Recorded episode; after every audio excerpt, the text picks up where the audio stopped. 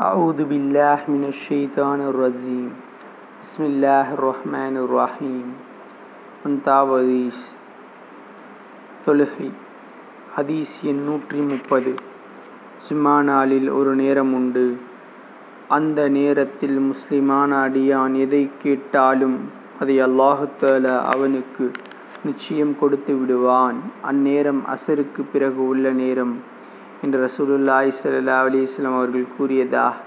ஹஜ்ரத் Abu Saeed Khudri ரலியல்லாஹு அன்ஹு. ஹஜரத் Abu Hurairah ரலியல்லாஹு அன்ஹு. ஆகியோர் அறிவித்துள்ளார்கள். நூல் முஸ்னத் அஹ்மத். ஹதீஸ் எண் நூற்றி முப்பது ஜுமா நாளில் ஒரு நேரம் உண்டு. அந்த நேரத்தில் முஸ்லிமான அடியான் எதை கேட்டாலும் அதை அல்லாஹு தலா அவனுக்கு கொடுத்து விடுகிறான்.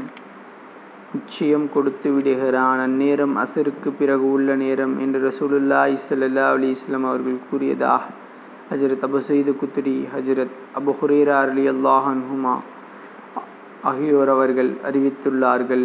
நூல் முஸ்னத் அஹ்மத்.